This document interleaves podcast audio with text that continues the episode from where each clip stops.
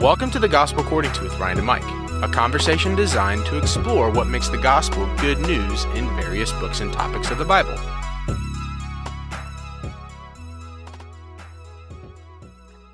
Okay, Mike. So we are going to spend another episode contextualizing Romans. And then we're going to do one more after this where we also try to contextualize Romans. And just to make a brief apologetic for this, I know both of us have just struggled reading Romans because it is the most magisterial of Paul's epistles. And I know both of us for a long time struggled with trying to understand what's Paul trying to do, what's his purpose, yeah. what exactly does he mean by justification, what are these works of law, all of these other questions in the book of Romans. But you're only able to read the book of Romans again properly, both if you know where Paul's trying to go, and mm-hmm. that is harmony between Jew and Gentile, mm-hmm. and also if you know where the letter has been.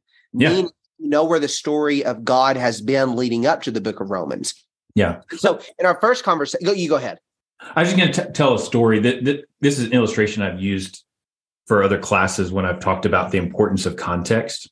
And I think it might be helpful here. Sure. We're going to, if we're going to defend all this contextualization, if um, somebody saw a, a little message that I shared with my, one of my friends that said, I love your wife and that's all you saw, how would you how would you be inclined to interpret that sentence?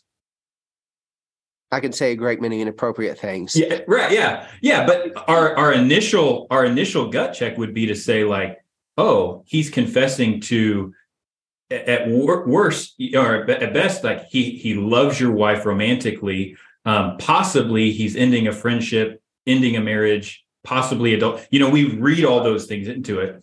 Right. If you have the context to know, you know, they're like younger brother and sisters in the faith. You know, she's she's one of our dearest friends, and I truly regard her as a sister. And I tell him, I love your wife. Now, all of a sudden, something that was marriage and family wrecking is now one of the most endearing things in the world, right? The words haven't changed, but by placing it in an appropriate context, the meaning was totally reversed, right? Well said that's what all this context work is meant to do for Romans because our con- conviction is that's what's happened historically with Romans is we've taken these words attached them to a different story and altered the meaning significantly to where we're losing uh, so much of what Paul intends. And and it's like I've you know I've said this before. It becomes fitting that round peg into a square hole. Yeah. Jonathan Pennington says this in his book on the Sermon on the Mount. Bible students should not be so concerned about a dictionary definition as they are an encyclopedia definition. Mm, yeah. And I think that's again what we're trying to do here. Let's yeah. get the encyclopedic context for Romans and then try to read this letter properly to then understand yeah. why you love my wife so much. Very good. So, yeah. so then oh, I'm not going to let this one die. It's yeah. a cucumber and a shed. It's all it's always the risk, but it, it just it works. But anyway, go ahead. It does. Okay. So I have no idea where we were going. I'm totally out of context now. Oh, that's okay. That's all right. But what we were trying to do in our first episode is trying to explain, you know, where Romans is going, and that's harmony of Jew and Gentile. And what we did in our last episode was look at the Old Testament narrative culminating in Jesus Christ of the one who is the offspring to Abraham who is the light to the nations. Yeah. And what we're going to try to do now is contextualize Romans within the New Testament, especially the epistles. So Romans yeah. is one of the later epistles. And the apostle Paul has written quite a bit before this time. Yeah. And a lot has happened in the first century church. Yeah. Um, fill in my generalities with specifics. Yeah. Yeah. So think about where we picked up, where we left off in the last episode with the story of the gospel spreading in Acts, where it goes, you know, the apostles are going to their own Jewish brethren, proclaiming Jesus as the Messiah. And then they they begin to take the same message now to Gentiles. And um, all these non-Jews come to faith in the Messiah. And so you've got Jews and non-Jews giving their allegiance to Jesus of Nazareth as the Jewish Messiah who's coming to restore all things. And um, the question then that the, the, this really pressing question in the minds of these Jewish Messiah people is well, do do the Gentiles need to be circumcised and begin observing Torah, doing works of Torah, living under Torah? In other words, do Gentiles need to become Jews? Right? That's that's the question. And the answer that's given at this this council meeting in Acts is no, they don't. Way, Mike, would it yeah. be fair to say, do Gentiles need to start living the Jewish way of life? Yes, which is to say, become Jews because those things yeah. are so connected. But yes, yeah, because yeah. I think even whenever I hear that phrase, I'm thinking like, oh, it's just a citizenship test. Mm.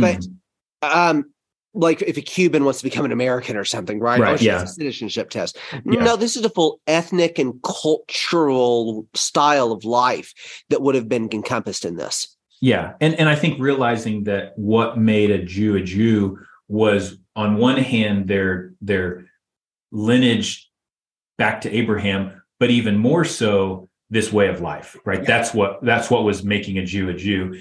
And and so, you know, their assumption was, well, of course they do, but the the, the reality was no, they didn't because of Jesus. And so um, when we get to a letter like Galatians that would have been written very close to the time of that Acts 15 council, the predominant question where you've got these teachers who are rivals of Paul coming in, compelling these Gentile Messiah people to be circumcised and begin living under Torah, do the works of Torah.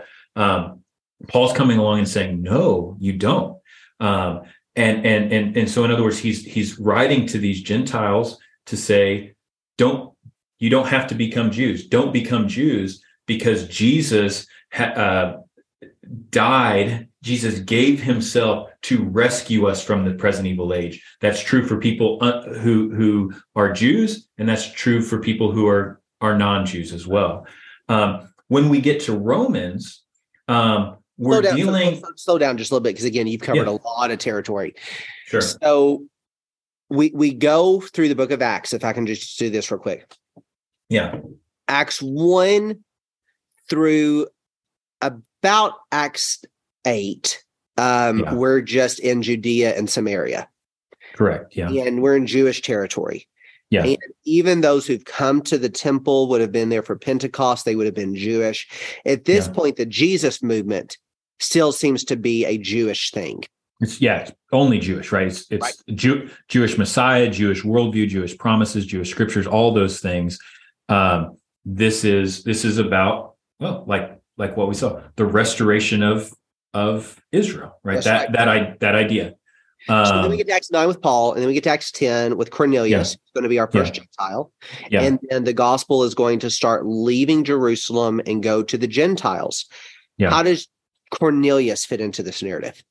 He's he's not a Jew right? He he he has some knowledge of the god of israel. Seemingly he's he's worshiped in the synagogues. He prays to him. He's he's done those things but he's not been circumcised and he's not judaized right? He's not fully become a, a jew even though he's adopted some faith and reverence for the god of israel. And i think probably sought to you know bring his life to some measure of repentance and, and quality of life but he's not he's not become a jew.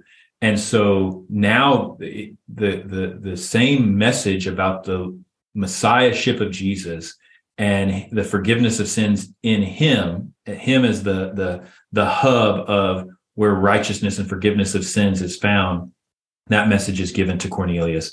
He and all his household um, be, respond in faith the spirit comes upon them just as it had done jews in acts 2 and so now we see um, the, the Spirit confirming that same the promises and the, the preaching there. Yeah this is this is now for all the nations absolutely well. and then as you work through acts 11 through 15 it's then this big question what about the nations?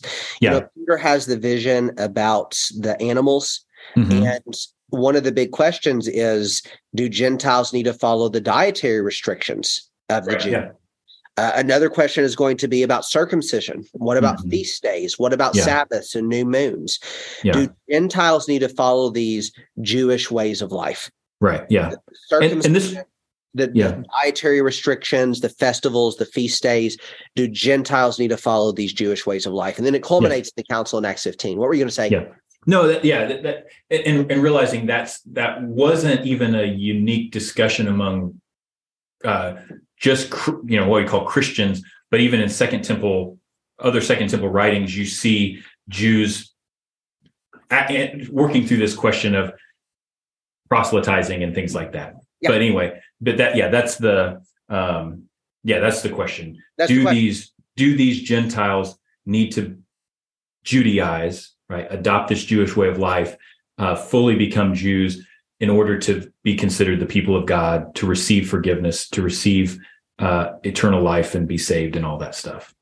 And then the question and, is going to be answered resoundingly in both the book of Galatians, which I at least think was probably written before Acts 15. You know, I've never discussed yeah. that. I don't think yeah. it makes a little difference. No, yeah. In both the book of Galatians and also Acts 15. Yeah. What is Paul and then the, what are the rest of the apostles going to answer? Do yeah. Gentiles need to become Jews? Resounding no. No. Yeah. And what does that mean? No. What does that mean? It, it means that that Jesus' death uh, for sin um,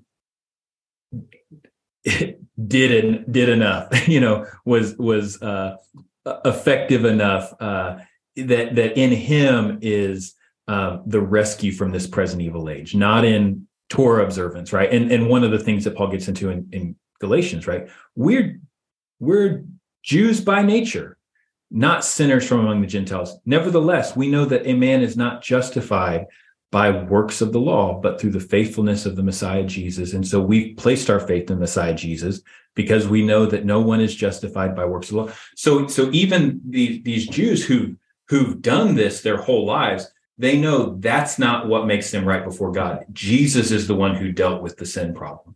Right. Yes. Um, and if the problem of humanity was sin and scattering, yeah, the Torah is not offering a final solution to this. It's yeah, it's not offering a solution at all to it. The Jewish yeah. way of life is not providing a solution to sin and scattering. Yeah. And, and that's why the Apostle, Paul says in Galatians 2.15, we ourselves are Jews by birth and not Gentile sinners. But. We know a person is not justified or made righteous by works of the law, but through faith in Jesus Christ. So we have believed in Jesus Christ in order to be made righteous by faith in Christ and not by works of the Torah, because by works of the Torah or the law, no one will be justified. Yeah. And so it's that resounding no. And so that's that's the predominant question there at that point in Acts. That's the predominant question that's really being answered in Galatians. There's other other questions as well, but that's the central argument. By the time we get to Romans, it's it's again, similar territory, similar uh, certainly issues and points of tension and conflict between Jews and, and non-Jews, non-Jewish nations. But now it's coming at it from a different angle as he addresses the the non-Jews, the Gentiles there, right, that he identifies throughout the letter as his audience.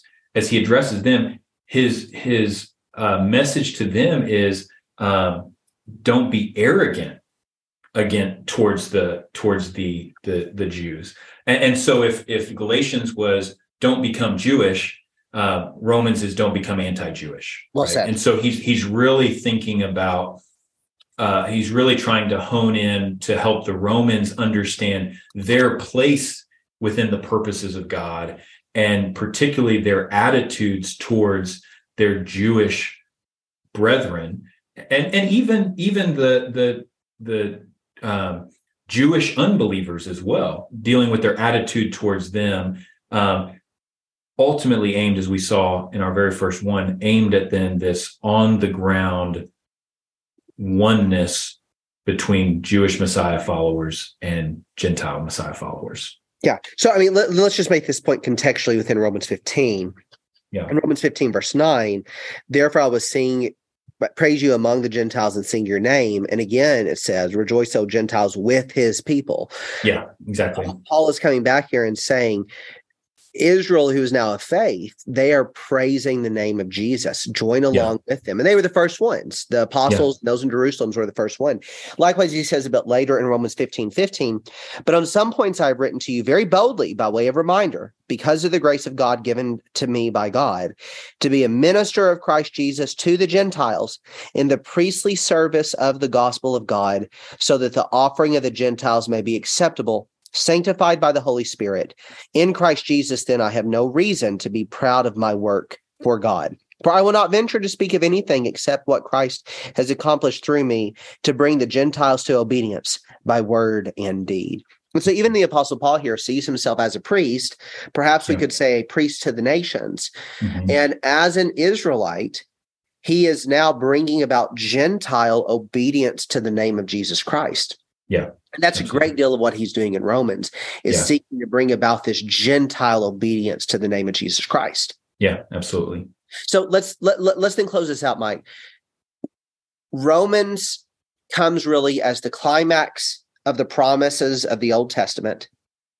Mm-hmm. Romans is aiming at harmony between Jew and Gentile. Mm-hmm. Where is Romans fitting into the larger story of the New Testament? Um, Romans is um, speaking into the particular situation that's going on in Rome and the relationships between Jews and non Jews there. As, and I think I used this language in a previous episode, they become a microcosm of what God has promised to do um, on a cosmic level in the Messiah according to the law and the prophets and the writings. Well said. Well said. And so, with that, for I tell you that Christ became a servant to the circumcised to show God's truthfulness in order to confirm the promises given to the patriarchs and in order that the Gentiles might glorify God for his mercy. Thanks for listening to the Gospel According to podcast. If you have any questions about what you heard today, please send us a voice message. We would really love to hear from you. Make sure you follow us on social media, subscribe, and click the bell to get notified when we drop a new episode. Until next time, and for all time, your God reigns.